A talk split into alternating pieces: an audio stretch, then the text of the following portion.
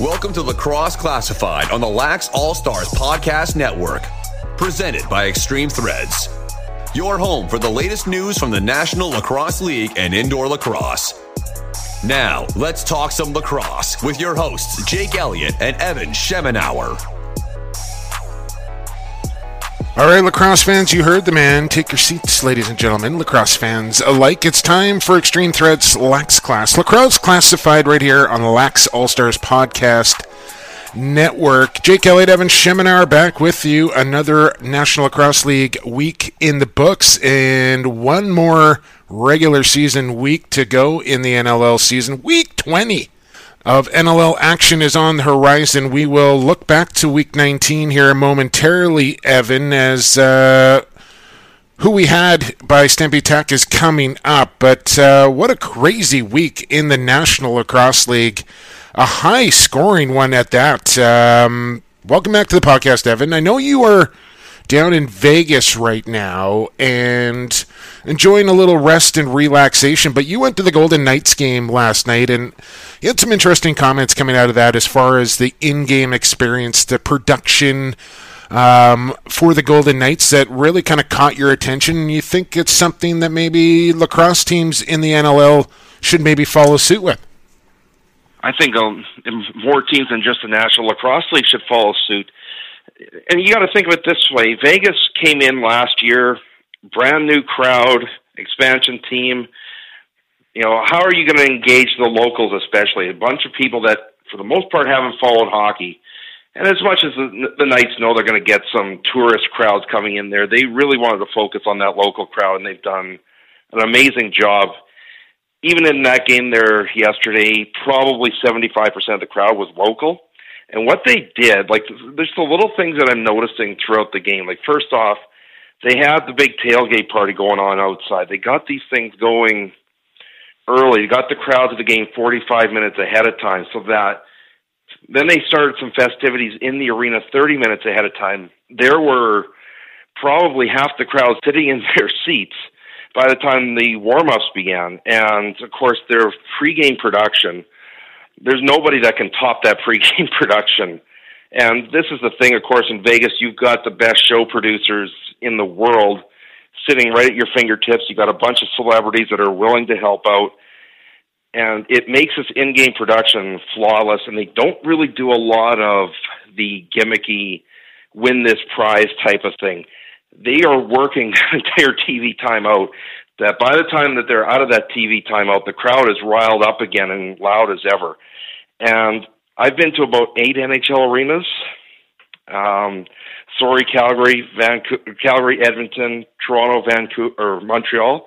You guys have nothing on the crowd excitement that goes on in a Vegas Golden Knights game. They yeah. are phenomenal at it. Yeah, I gotta I gotta give a big shout out to uh, a buddy of mine who who I worked with with the Minnesota Swarm. He was the PA announcer at the Xcel Energy Center. Bruce Cusick.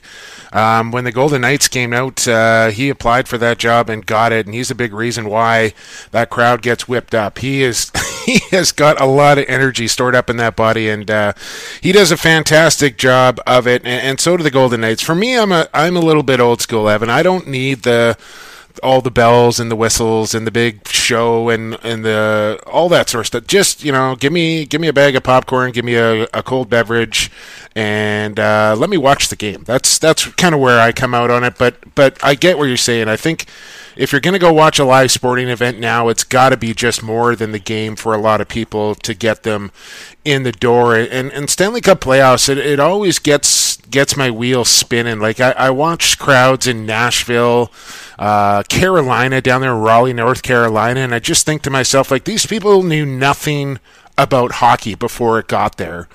And look at them now, so engaged with that team, and it's woven into their fabric now, and, and they just pack that arena. They go nuts.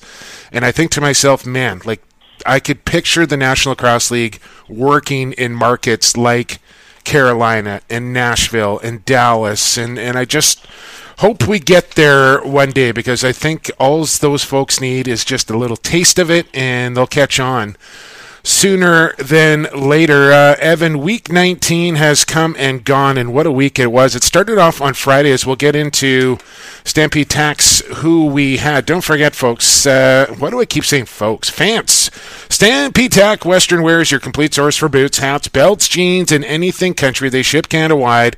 Located in Cloverdale since 1967 online at stampede.ca, where shopping online is still shopping local. Well, Evan, uh, who we had, uh, we'll get into who we got later, but uh, who we had, it's it's it's over, man. Like I can't catch up now. Um, but we're still going to go through the motions here, anyways.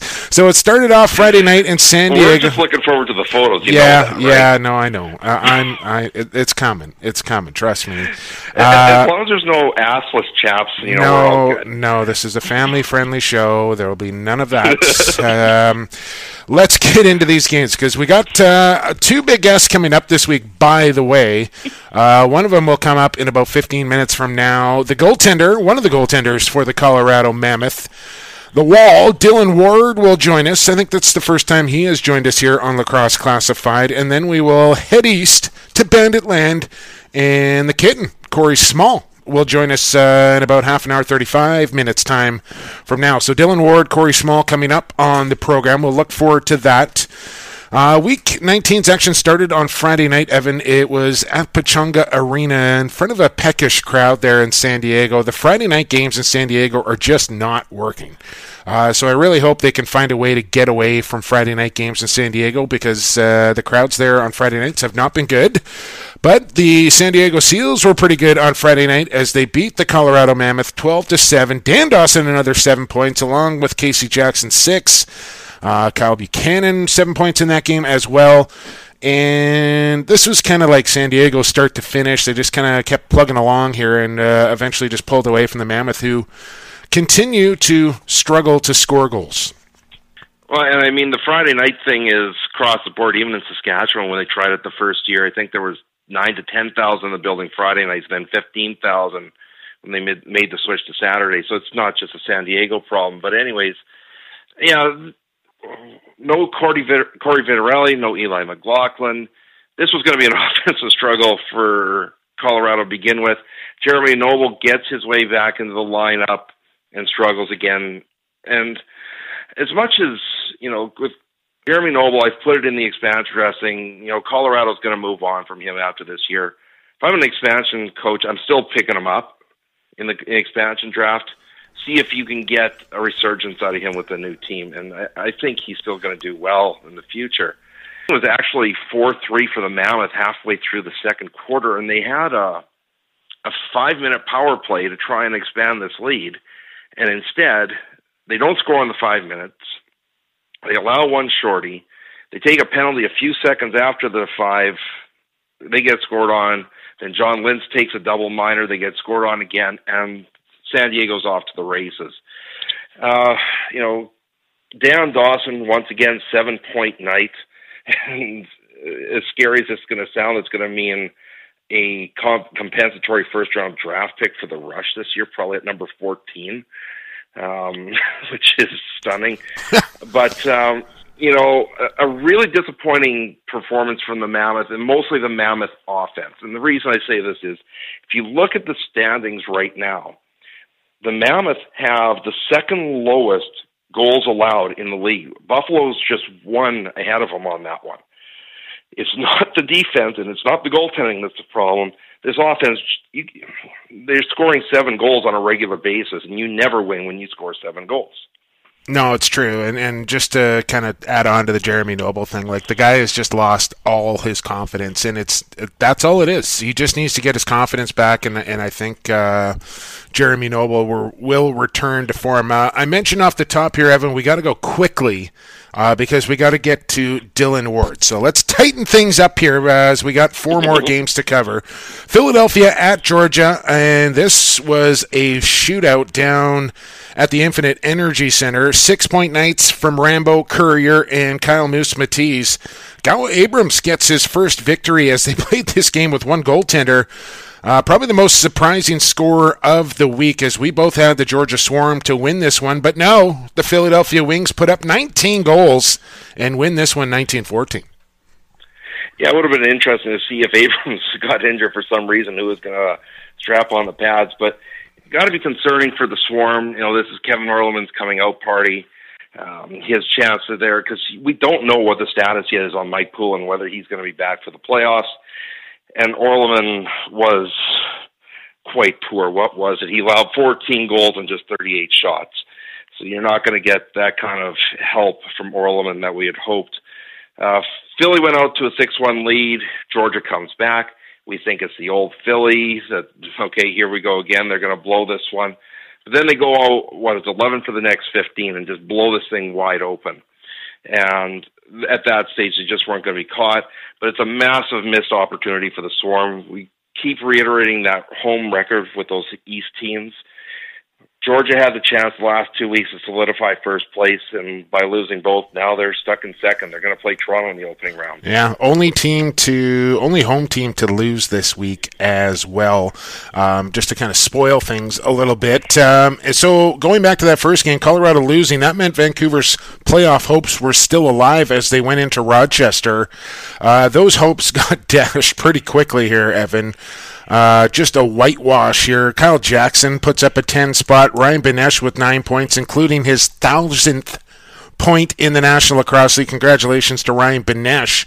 This one was all Nighthawks, so I believe have won four in a row now. A little too late, however, but disappointing effort for a Vancouver team that was still mathematically alive in the playoffs, and they come out and, and lay a proverbial egg here against the Nighthawks.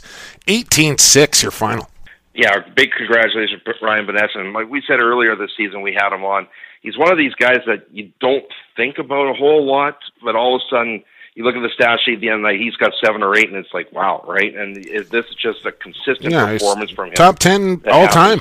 Top 10 all time, and there's a reason for it. He produces, I mean, he's been around the block here, Evan, as far as National Lacrosse League teams go. I don't know how many it is total, but it's been more than a handful, and he's produced everywhere he's gone. I mean, one thing that we I was mentioning, if there was a crossover, in some leagues they have this crossover where the fifth place team in one division could go as the fourth place team in the other. If that happened right now, Rochester would be scaring those first place teams in the west, in the in the West because they are just that red hot right now. Even though it means nothing, they've been fighting. You gotta love them for it. It was over with quickly. This one, Bold let in four goals in five minutes. Um, and you know, with Colorado sputtering, they're going to Colorado's going to play the Rush next week. Vancouver had this opportunity and they just blew it. Like, yeah. There's no other nice thing way to put it. And eh, once again, if if they have to find one thing in the off season, they desperately need to find a face-off specialist. Mm-hmm. They got blown out 30 for 34 last week by Trevor Baptiste. They get blown out. What was it? 27 for 31 by Jake Withers this week. Yeah, yeah. You got to you got to win a draw well, and try and get a possession. I mean, they point. tried that with Brendan Fowler. It didn't work out. And uh, but you're right. For those those people that don't think face-offs are important, well. Uh, just look at the last two weeks here for the Vancouver Warriors. Uh, two more games to go here on Stampede Tack's. Who you had, or who we had, I should say. Uh, Buffalo hosted New England. This is kind of a, I don't know what to call this game. It was just kind of a low scoring. Buffalo just kind of drubbed New England here. Got a, a, well balanced attack up front. Uh, Corey Small, Dane Smith uh, having nice games, but really just kind of a vanilla game here. Bandits cruising along. 12 6 your final in this one. Well, it's actually closer. The halftime, I believe, it was just a one goal game, and New England gets one 30 seconds into the second half and then goes 29 minutes and 30 seconds without putting one in. Oh my goodness! Uh, you know, like it's it's that crazy.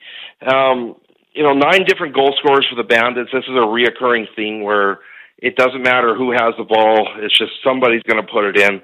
They've had a few of these even with 10 earlier in the year, and it ends up this is a first round playoff preview because the Bandits now have first place in the East locked up. They're going to play New England although I'm not going to read too much into New England's performance, they were locked into their playoff position. This game really didn't mean much to them. Um, Matt Vinc, it meant something to him.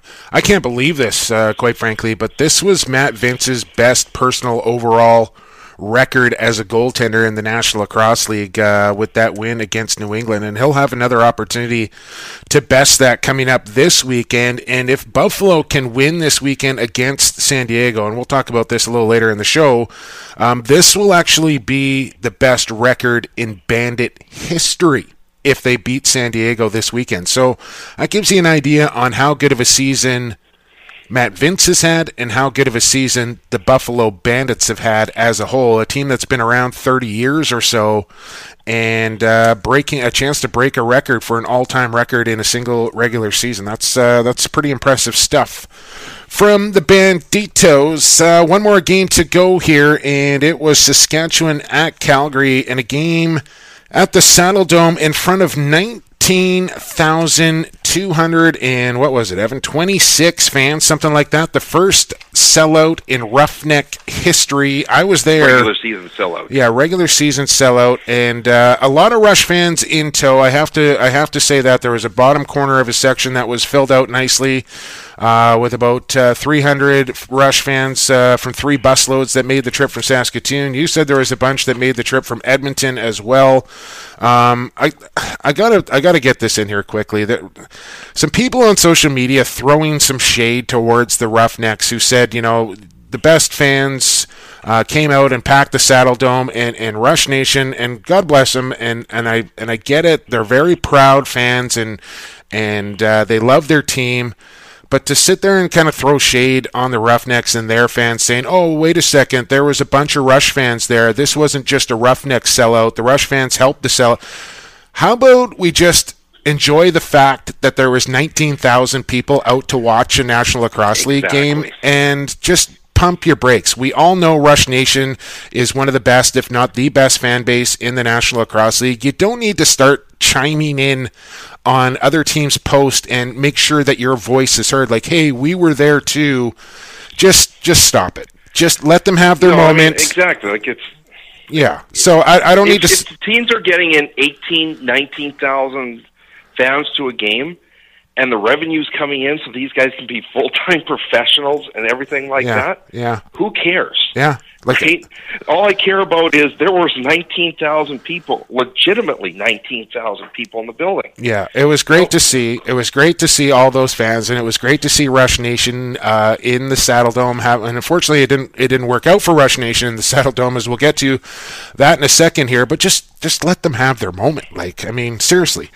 Anyways, uh, this game, Evan, unfortunately for Saskatchewan, uh, fortunately for Calgary, was over at halftime. 14 5 the score at halftime. Evan Kirk actually got the start in this game here for the rush, and uh, it did not turn out very well for Evan Kirk as he was pulled from this game. Jesse King, uh, with his second game, put up six points. Dane Dobbie, who will be named the MVP, marked my words. Uh, put up another eight points, four and four for Dane Dobbie. What a season for 44! Just incredible stuff uh, from the veteran there. And uh, Calgary might be the hottest and scariest team in the National Lacrosse League right now. Evan, they are clicking along, coming off that win over Georgia. Now they beat the Rush, and not just beat them, they beat them down. 18-8 the final in this one. No, Dane Dobbie, there's no question he's the MVP at this stage, and it's not just you and me and a lot of people in the chat group same same conclusion that he's got to be the MVP at this stage. Evan Kirk really really shaky, ten goals on twenty shots, and as much as Derek Keenan was trying to let him work his way out of it, he was eventually getting to the point where he's just going to continue to lose confidence. And now the question starts to become.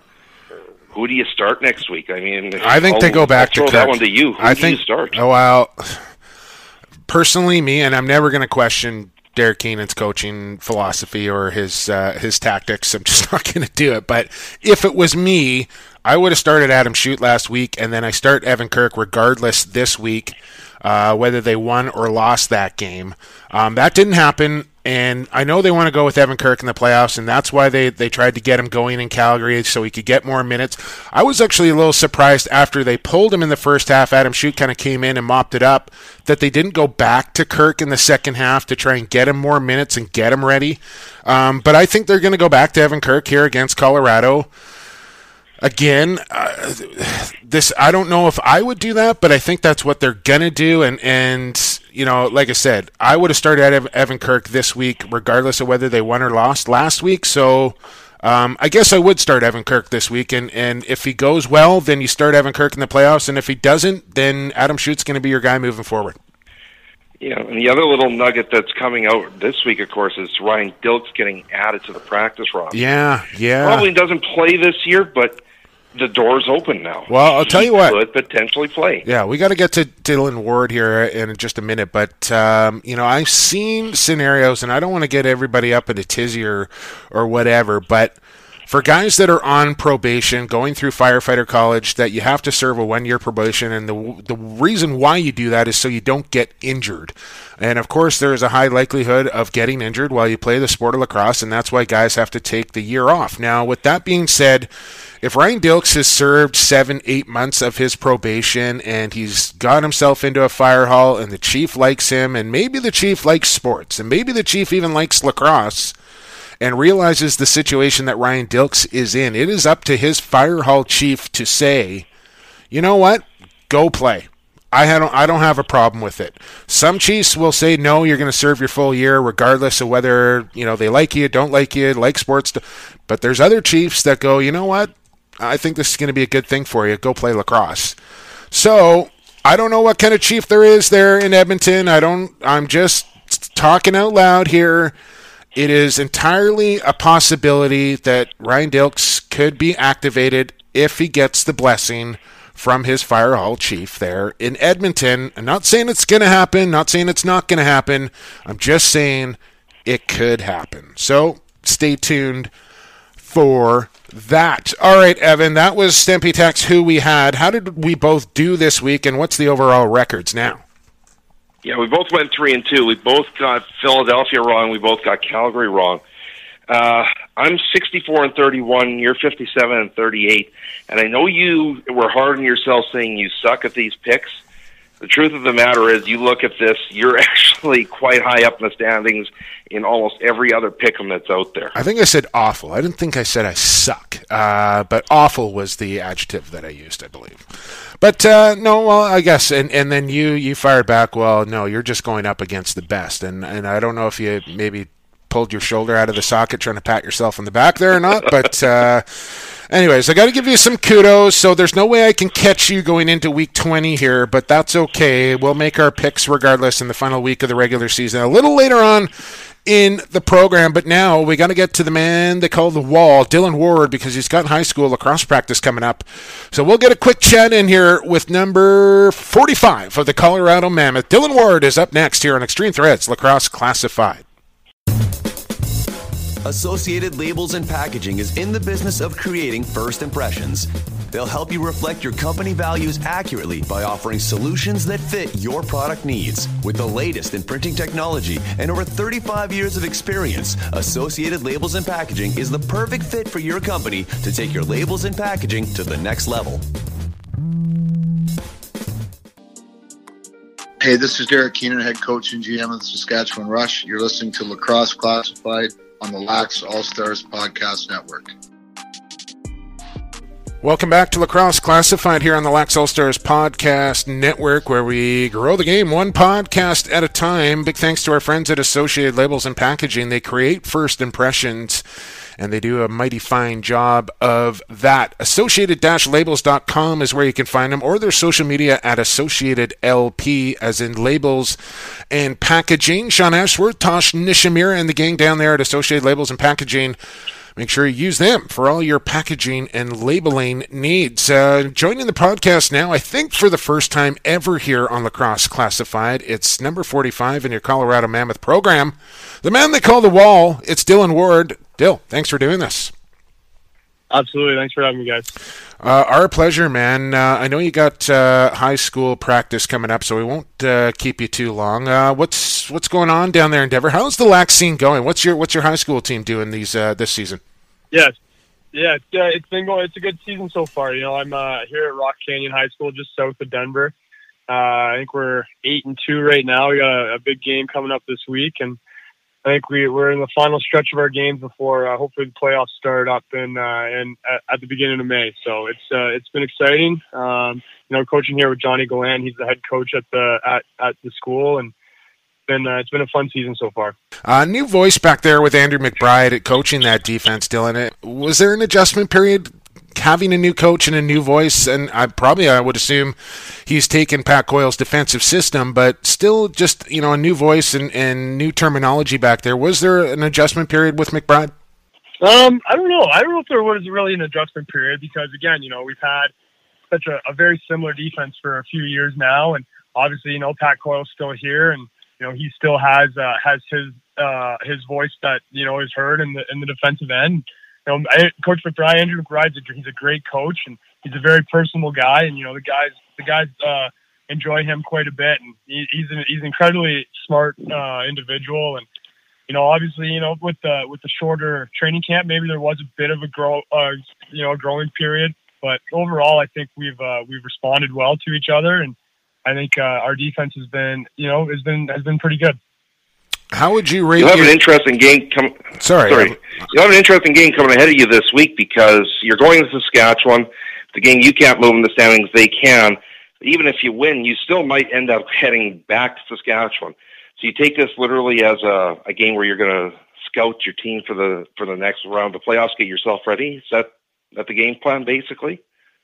Well, we've kind of had a, a playoff mentality here for the last couple of weeks, and you know, obviously the we've dropped we've dropped a, a few games in a row here, but that that uh, that doesn't change this weekend. We we know we're going up against a, a top tier team in Saskatchewan, a team that you know we haven't really had much success against in the last few years. So it's a it's a game that, that won't be very hard to get up for. Um, you know, they have a great offense. They've got a lot of players who can put the ball in the back of the net. And know, personally, I I love uh, love the challenge of going up a team up against a team like Saskatchewan with so many guys that that can do damage speaking with Dillon Ward. And speaking of personally, Dillon, you know, where would you rate your game now? I know, you know, you still have uh, a remainder of an NLL season, and I know there's a summer season on the horizon, but uh, Team Canada in Langley in September has got to be in the back of your mind a little bit.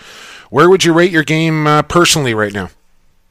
Um, you know what? Obviously, this past weekend wasn't wasn't one of my my best games, and I think it was just one of those games where I it was it was it, I couldn't get into a rhythm. You know, I was just really fighting the ball, and you know, Saskatchewan or uh, sorry, San Diego obviously has a pretty strong offense, and you know, uh, I uh, I just wasn't making saves I needed to make, and you know, uh, other than that, I think for the most part, I think I've been playing fairly pretty well this season, and you know, we've like you said, uh, we've we've given up a very low amount of of goals in, in comparison to the rest of the league, so you know, one one bad game isn't going to define my season, and hopefully, or you know, I, I know I'll be able to bounce back and, and hopefully put up a, a better game this coming weekend. One of the odd things, all as well with the Mammoth, is you and Steve Pryor, I think, are the only two righties in the league. Yes, I'm glad you brought this up. You, sorry, I'm glad you brought this up because I've been meaning to bring yeah. this up. Yeah, because does that give you any advantage where the shooters are just not used to playing against a righty on a regular basis? I think uh, I think you mean we hold our sticks with our left hands. We're right-handed, but we hold our sticks with our left hands. Yes. But uh, yeah, it, I think we are the only two, and um, you know we've we've played against each other for literally our whole lives, and I the only other left-handed I could even think of off the top of my head would be Danny Lewis, and uh, you know for us to be on the same team, I think it, it, it benefits us in terms of you know he's a guy in practice who we, we kind of play a similar style. So he's a guy in fact where if I see something that, that I like that he's doing, it, it's pretty easy for me to kind of implement that into my game. And, you know, vice versa goes for him. Uh, it, we have a great relationship um, on and off the floor and, and, and bouncing ideas off each other. And I think just us being the two, only two left-handed goalies um, kind of helps that uh, in terms of how, how we, uh, we bounce ideas off each other. And also, you know, I think it is it is kind of weird for other teams coming in. You know, like you said, they're, they're, every goalie in this league except for us is right-handed, and if it if it can give us even a slight advantage, you know, we'll take that. Yeah, I, and crazily enough, I think Dan Lewis also spent some time in Colorado, so I don't know what it is about uh, left-handed goaltenders in, in Denver, but uh, I, you're right, Dillon. I think it would be more difficult for a guy, a shooter, staring at a goalie, you know, thinking, okay, top left is stick side, top left is stick side, and then all of a sudden it's not. That's that's a bigger adjustment for the shooter to make than the goalie to make. Yeah, I completely agree with that. Um, I want to ask you about Bellarmine University. You were one of the early guys to go down there. A lot of guys have gone through that program, Jared Davis and Chase Williams. And how did how did you find your your way down there uh, in the first place? And what was your experience like? It's still kind of a, a program that is new, I get newish. It's I mean it's been around for a while now, but as far as the Div One program, still fairly new. Uh, what was your experience like down there, and, and how did you find your way down there?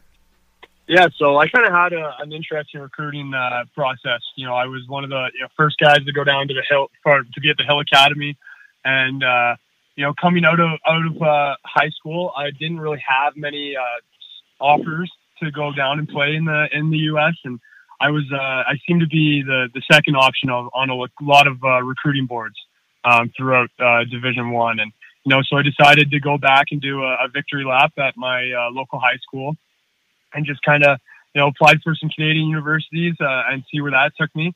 And then uh, I actually got a, a, a DM from Matt Campbell, who was a long pole at Bellarmine. He's from my hometown of Orangeville, and he just uh, reached out to me and asked if I had any interest. And I think he reached out to me and it was November uh, that of my victory lap year. Uh, and then, you know, I was enrolled in classes uh, a month later and started January 1st to 2000, or January 4th, 2010, something like that. Kind of located down in the south. Is it Kentucky? Yeah, yeah, it's in right in uh, just outside of downtown Louisville. It's a it's an awesome place. You are one of the top field goaltenders, on top of being one of the top box goaltenders in the world and very few people can make that transition because the two games are so different in net. What is it that you can bring from your field game that helps you in your box game? Uh, I think it's more, you know, my my uh, leadership and you know being able to, you know, see see a defense and communicate with my my defense what uh, you know what I want from them, and you know, because obviously in field lacrosse that's a huge part of the goaltender's job is you know to have to make sure guys are in the right spots, make sure that you know slide packages are set up and you know recoveries are set up. And you know, for that into my my box game, I think I see the field little, or the floor a little bit differently than you know guys who may just play uh, box goalie as well. Um, I think it helps with my angles. And uh, again, you know, I'm a, I'm a bigger bigger goalie in the the box game and the field game. And uh, you know, in the, the the field game, I, I've I, have really relied on, on using the size, my size and, and playing my angles, and I think that has tra- that translated over very well into to my box game as well. Seeing as that you know I do come out and challenge shooters quite a bit more than you know some other goaltenders. Just a couple of more minutes here with Dillon Ward. Is uh, I don't know if we've ever done an interview where we've talked over each other so much between the three of us. so my apologies. Uh, I want to ask you, Dillon. Uh, I would imagine the answer is going to be yes, but still, still a pretty sour taste left in your mouth from Israel. Oh, absolutely. You know, that was uh, that was an awesome experience. But you know, for all that hard work and all the chaos that went on even before the tournament even started, and you know, to finally you know get there, get our feet on the ground, take care of business the way we did, and you know, kind of have it end the way it did was it was a sour, it definitely is a sour taste. And you know, um, not to take anything away from Team USA, they had a great team. They you know they had a lot of great players but you know, you almost you almost wish it just there wasn't that that uh, controversy overcast of, yeah. of you know the, a couple missed calls towards the end or or what have you. But you know, it was it was an awesome experience. It was a great tournament. I think you know the fans got full value in that final game. You know, a last last second goal to, to win a gold medal. You know, just a great game overall. And you know, obviously want to come out with the gold. Um, that'll probably be a, a sour taste that, that's in my mouth until you know, hopefully I get another crack at that. But uh, uh, a great experience. No complaints other than other than not coming home with a gold. I'll tell you what, Dillon Ward. Somebody posed the question uh, out there on Twitter during that tournament: Who is the best lacrosse player on the planet? And my answer was Dillon Ward. I think you're the best field lacrosse goalie on the planet, and I think you're the best box lacrosse goalie on the planet, and that makes you the best lacrosse player on the planet. Dillon, I really appreciate your time here on Lacrosse Classified, and uh, I'm not going to wish you too much luck going into this weekend uh, because you're playing my Saskatchewan Rush, but I look forward to seeing you in the tune and uh, probably a week later uh, back in the playoffs, man. Yeah, awesome. Looking forward to it, and uh, thanks for having me, guys. Uh, love what you guys are doing, and you know, keep doing your thing. Oh, hey, one more thing before I let you go. Uh, I promised our good buddy Jim Ellis I'd get a hashtag good times in there for you if you want to send one back to Jimmer. Absolutely. Hashtag good times is always is always something I'm looking forward to after a big win. There you go. That's Dillon Ward of the Colorado Mammoth. He will be in Saskatchewan with his Mammoth to take on the Rush this well, Saturday night. We're going to play on Saturday night at SaskTel Center. Uh, he's off to high school practice now, is Dillon Ward, and we are off to break because we got Corey Small coming up on the other side. You're listening to Extreme Threads Lacrosse Classified on the Lax All Stars Podcast Network. Pure Vita Labs is proud to bring you the highest quality sports supplements on the market. PVL products are 100% all natural with no artificial flavors, colors, or sweeteners. And the entire line is also Informed Choice certified. We designed all our products with the athlete in mind. We look forward to being a part of your athletic achievements, helping you push the bar higher, win at the highest levels, and set personal records for years to come.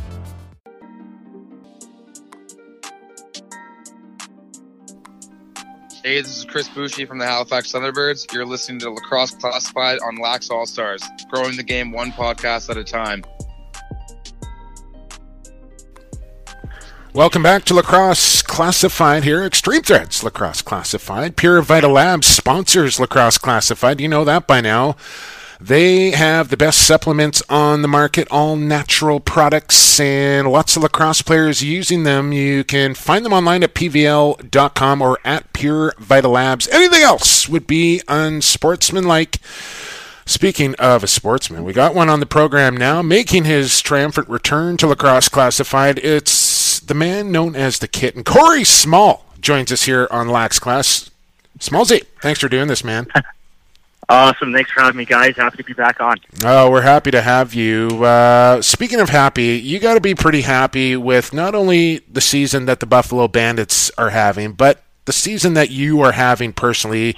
Not that you had a bad year last year, but coming off that year previous to that where you're in the MVP conversation and a bit of a dip and a lot of lot of stuff going on in your personal life and what have you moving back to Ontario is it do you feel like uh, the old Corey Small is back here with the season you've had with the Bandits this year?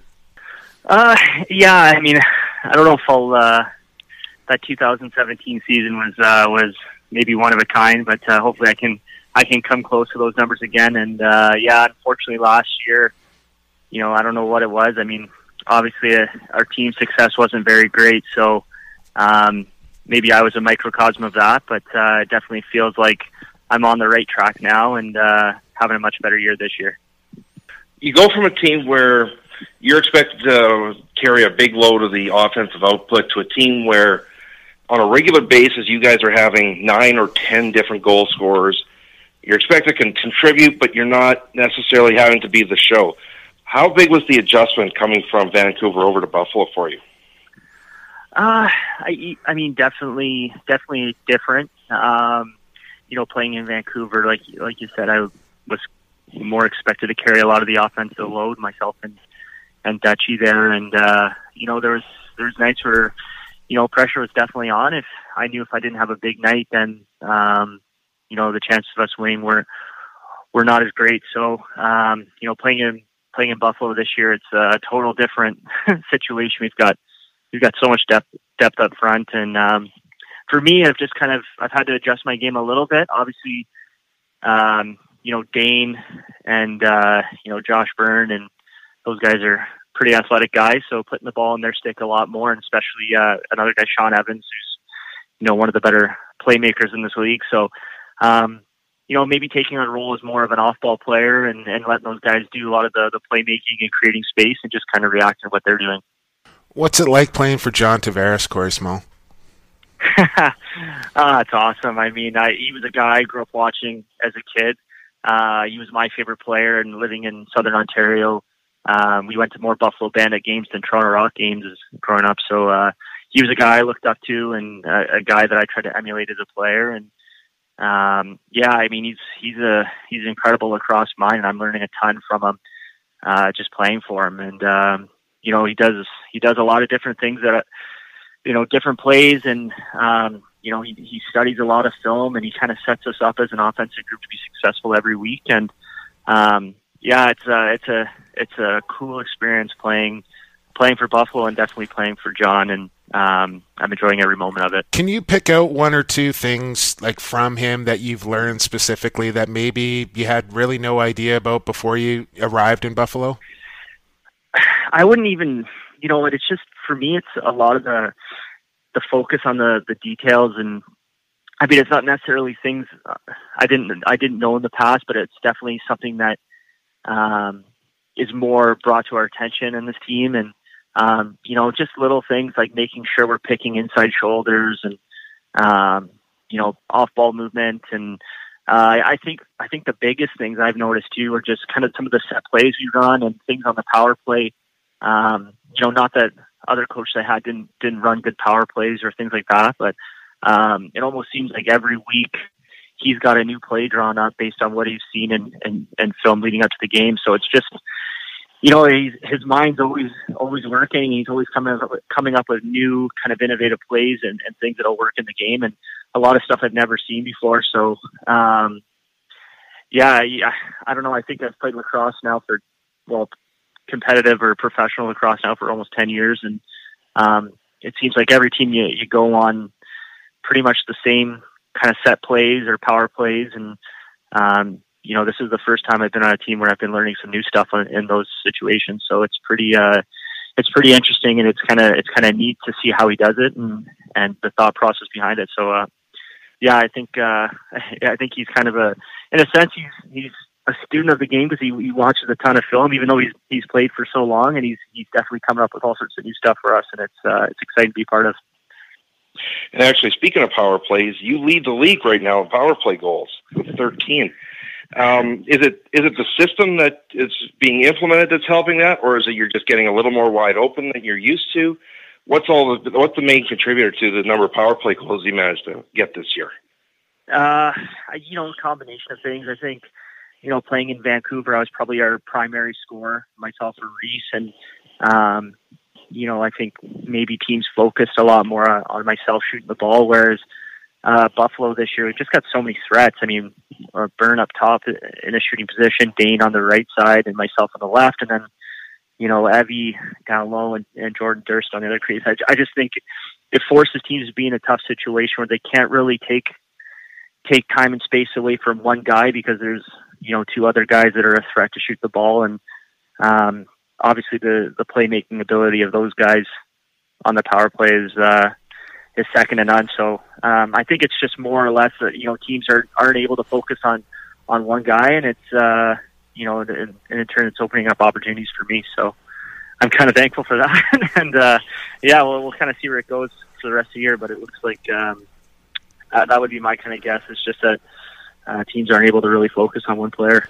Speaking uh, with Buffalo Bandits Corey Small. Let's let's move to the other end, and, and, a guy that you're obviously very familiar with coming out of St. Catharines. Uh, you've been longtime buddies and teammates, and and that's Matt Vinc, Corey Smalley. Uh, what a year Vino has had. Uh, he's got a chance. Well, he's broken his own record for for personal success in a regular season. Now has an opportunity, as do you, going into this game with San Diego, to set a Buffalo Bandits franchise record for the best overall regular season. Just talk about i mean there's a long history there in buffalo corey to, to be able to eclipse a record like that and and to do it with a guy like matt vinc uh, who's just i mean he's playing amazing and on his way to a seventh goalie of the year. It's it's been pretty incredible to watch.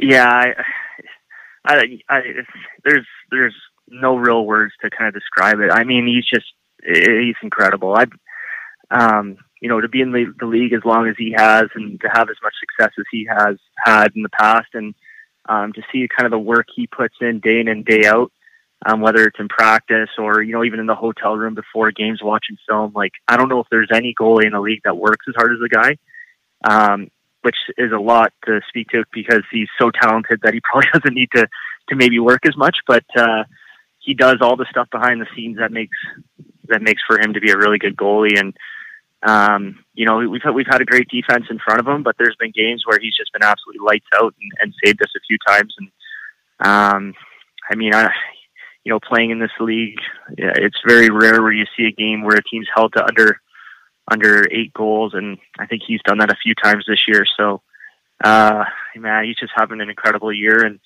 um, I can't think of a guy more deserving of the kind of the accolades he's received. And um, you know, rooming with him and traveling with him all year and seeing kind of the work he does um, on his own time, it, you know, it's you're nothing but happy for the guy with uh, with all the stuff he's done and the success he's had. Big win uh, on the weekend here against New England, team that you're now ended up going to face in the first round of the playoffs. Obviously, nice to get that one. You get the home floor advantage where the four teams in the playoffs are what have combined 29 and seven at home this year. So obviously nice to play at home, but also nice that next week you can rest some banged up bodies. You can kind of just go through your systems. It's not you know, fighting for that first play uh, place spot anymore. You're just going to, you know, do your thing the way you normally do.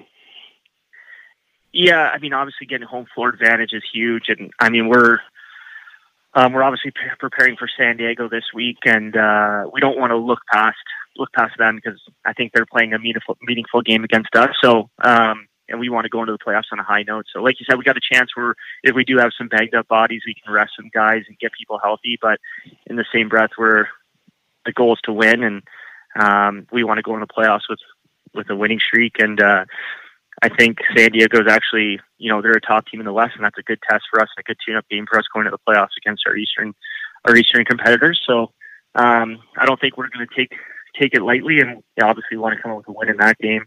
Um, and then in terms of uh, New England, I, you know, they're a tough team to match up against. Some games, uh, I mean, we've played them two good games where we've we've won by quite a bit, but uh, you, you've seen them play this year, and you know they've beat beat Toronto, uh, beat Georgia, so they've beaten some really good teams, and um, you know we're expecting a better game out of them come first round of the playoffs, and uh, we're going to do everything we can to prepare for that game.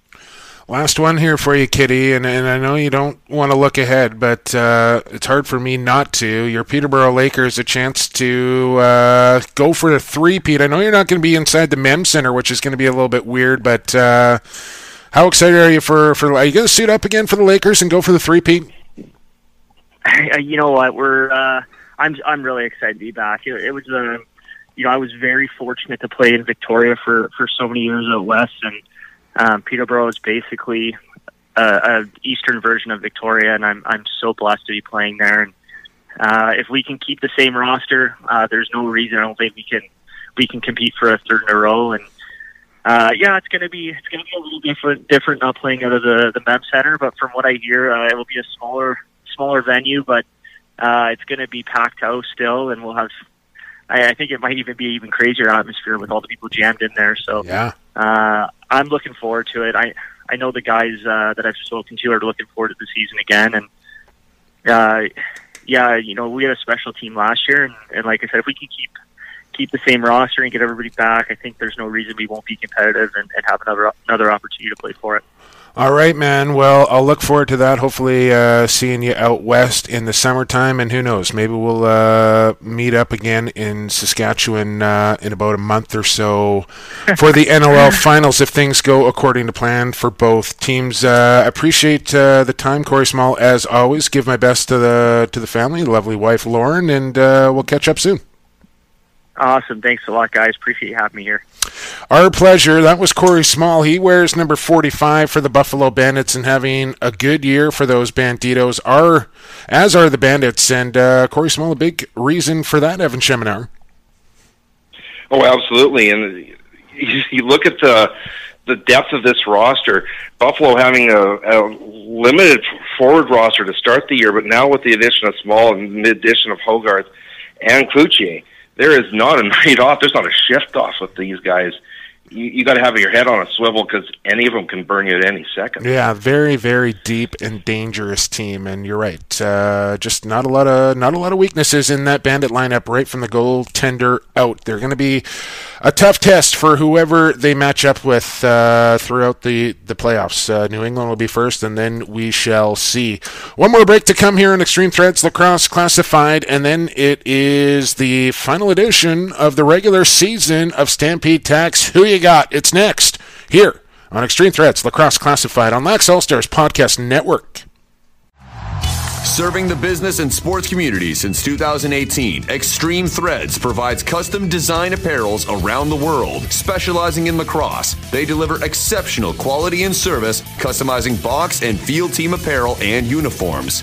Extreme Threads offers free design work and takes the time to ensure you get exactly what you need for your team or club. Contact Extreme Threads at sales at extremethreads.ca for your custom apparel needs today.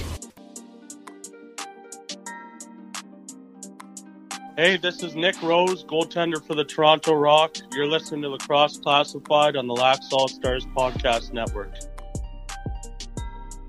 Welcome back to Extreme Threads Lacrosse Classified. You just heard it right there. They are our title sponsor here on Lacrosse Classified. Make sure you customize your team with Extreme. Brand new warehouse down there in beautiful Port Coquitlam. I know they are cranking out all sorts of jerseys for lacrosse teams across the world. Uh, they're all over the Alice Hrabeski tournament as well. You got any information on that if they're going to webcast in a game, Seven? Yeah, no, they uh, they normally do, and it's a nice thing if you just follow their, their Twitter feed. Normally, you can just go and they're right there. If you wake up at eight in the morning, you're going to see about four games on the on the Twitter feed going. I got to get. But back. it's a beautiful arena. Yeah, I got to get uh, back there. I got to get back there. Outdoor turf box in Prague. Uh, looks amazing. I've never been, but I got to get there. But anyways, uh, back to my point. Extreme Threads making the jerseys for a lot of those teams there at the Alice Hrabeski, along with WLA, BC Junior A teams, uh, minors, you name it. Uh, they are making them, and it's high quality stuff. Make sure you check them out at extremethreads.ca. And when you sign up for an apparel package, your coach, your manager, they get free stuff. Find them at Extreme Threads. Sales at extremethreads.ca. Uh, the other thing they're going to start doing here is uh, they're going to feature like a jersey of the week. Each time we post up a lacrosse classified, they're going to post up uh, their latest, newest jersey that they've made up. So that's going to be something to watch for as well. Evan, there are just four games left in the regular season. That is crazy to think about, but that's where we're at, man. One Friday. Well, had not been for the stoppage, it would have been over with Yeah, yeah, you're right about that. One Friday, three Saturday. Let's get into it here. Uh, how many games am I back, by the way, officially here? You're seven back. Seven back with four to go. Even I can do that math. I lose Stampede Tack. Who you got? But with that being said, they are your complete source for boots. Check them out. Huge selection of Cowboy and Blundstone, all CSA approved. They ship Canada wide. And you can find them online at stampede.ca, where shopping online is still shopping local. Okay, Friday night, Toronto makes the trip across the country to take on the Vancouver Warriors. Rock at Warriors. Evan, who you got? This is a difficult one to pick because it means nothing in the standings to either team at this stage. I'm going to pick Toronto simply because A, the effort that Vancouver put forward last weekend, and B, Toronto's going to want to get playoff ready for Vancouver. This is just going through the motions of ending the season. Agreed. I just think Toronto is a better team. That's why I'm going to pick the Rock. New England at Rochester. Evan, who you got? Uh, New England has been kind of coasting ever since they got uh, into the playoffs the last little while. Rochester, who's out, has been playing phenomenal lacrosse. Uh, you don't pick against the hot team here. Take the Nighthawks. Ooh, I thought you were really going to pick New England here, and that was why I was kind of wringing my hands like, oh, I'm going to take Rochester here. It's going to be a different pick, but I'm going to take the Nighthawks too, man. They they're one of the hottest teams in the league right now, and New England uh, kind of scuffling along ever since that Crawford inf- incident. They have not been the same team as has Crawford. He has not really been the same player since that as well. And Nighthawks have really been playing well. You got to think Warren Hill is the guy moving forward for Rochester. I think uh, Angus Goodleaf kind of had his opportunity, didn't make the most of it. Warren Hill has come in and he's uh, he's shown he can be a goalie in this league, and and I think the Nighthawks believe in him, and, and it's showing on the scoreboard. So give me the Nighthawks over the Black Wolves as well. Two down, two to go. Let's move along. SaskTel Center, chance uh, for Saskatchewan to go 3 0 against the Colorado Mammoth here. Mammoth kind of back their way into the playoffs. Uh, they're going to sit in the four hole. They're not moving from that position. We just had Dillon Ward on the program. Evan, Mammoth at the rush. Who you got? The Mammoth has scored seven goals in both games against the Rush this year. They scored seven last week. They've been scoring seven, eight, nine in a lot of their last several games. The offense output just isn't enough to beat the Rush. This is about as boring as it can get. Give me Saskatchewan as well. One more game to go here on Stampede. Who you got? It's Buffalo at San Diego. This does have some implications here uh, for Saskatchewan and for San Diego and for Buffalo, talking about that all time best regular season mark for the Bandits. So that's on the line for them. For San Diego and Saskatchewan, well, it's playoff seeding. So, Bandits, Seals, Evan, who you got? Yeah, for the Seals, they still got a shot at first place. Now they need Colorado to beat Saskatchewan, and they need to win. So that's the the double uh, slide that they need to get first place. But this game starts just a half hour after the game in Saskatchewan, so they're not going to really know it until the tail end what's going on in the other game. Buffalo is going to take this opportunity to rest some bodies. It's a long trip out there. They're not going to want to get too too worn down uh, heading into the playoffs. I'm taking the Seals because ooh, ooh. it means more to them. Ooh. I'm going to take the Bandits just so we have one differentiating pick. And uh, I think the way that the Bandits are playing right now, Corey Small just said it. They want to be heading into the playoffs on the right foot. Uh, they may rest a couple of bodies, but that team is so deep that I think they can afford to do that, and they still win this game. So give me the Bandits. Recapping quickly, we both have Toronto to beat Vancouver. We both have Rochester to beat New England. We both have Saskatchewan to beat Colorado. You took San Diego, and I took the Buffalo Bandits. We kind of just went down the playoff scenario there for Saskatchewan and San Diego, but you can do it one more time here, Evan, uh, with one Sure. week to go. Playoff scenarios, if you please. Yeah. Yeah, it's not like last year where I had to write a whole article as to every possibility in the East that could happen. Um, simple math here is that if Saskatchewan wins or San Diego loses, either one happens, the order in the West is Saskatchewan, San Diego, Calgary, Colorado. If Saskatchewan loses and San Diego wins, Saskatchewan doesn't even have a home playoff game. It's San Diego first, Calgary second, Saskatchewan third, Colorado fourth, and you know Saskatchewan's not going to want to have to go back to the Saddledome after that beating. That's it in the West, uh, and the East is, is settled up, right? The, the East is settled up. It is Buffalo will play New England in the opening round, and Georgia will host Toronto.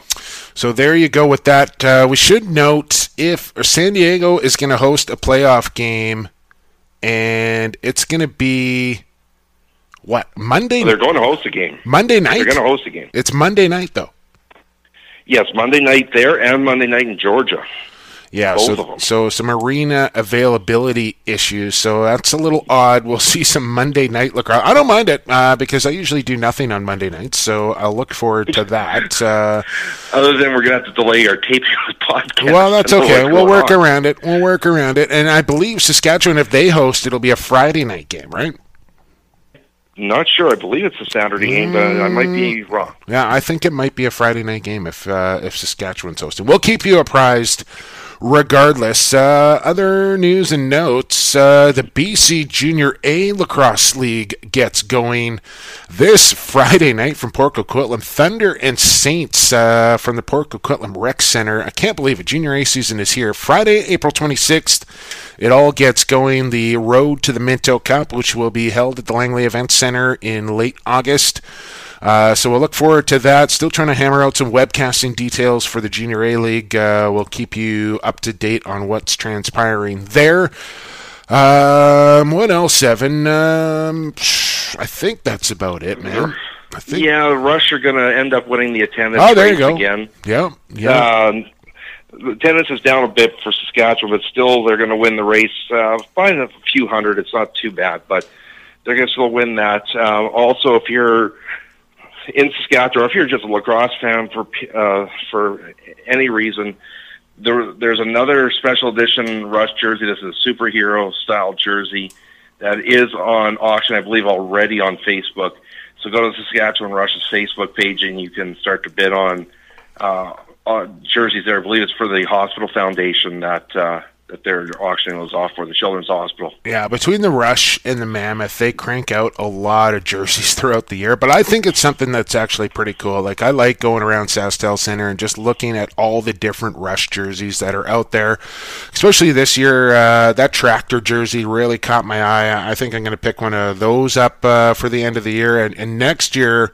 Uh, for fans that sign up for season's tickets for the Saskatchewan Rush, they get this fifth year anniversary jersey that I'm just in love with. So I think uh, I'm either just going to buy a season ticket so I get the jersey, or I'm going to find a way to, to get the jersey one way or the other. Just, just, just uh, twist the arm of the boss. Well, you know what I mean? Yeah, I, have done that enough this year. I really have. Uh, but uh, I may, I may twist it a little bit further. Uh, okay, I think, uh, I think that's it for today. Big thanks to uh, Corey Small and Dillon Ward for coming on the program. good as always with with those guys. Uh, and uh, of course, we got to get the sponsors in there one more time Extreme Threads, Associated Labels and Packaging, Pure Vita Labs, and Stampede Tack and Western Wear. Without those people, this podcast doesn't happen. So make sure you're supporting those guys. Uh, we'll have some new things coming up in summertime as well. Uh, some new giveaways, some prizes, some contests, and what have you uh, as we move along here into the summer months. So stay tuned for that. And uh, the biggest thanks, of course, always goes out to you, the loyal listener, for checking out Extreme Threads Lacrosse Classified every single Tuesday. For Evan Schemenauer, I've been Jake Kelly, and for the fastest game on two feet, and for the creator, you've been listening to Extreme Threads Lacrosse Classified on the Lax All Stars Podcast Network.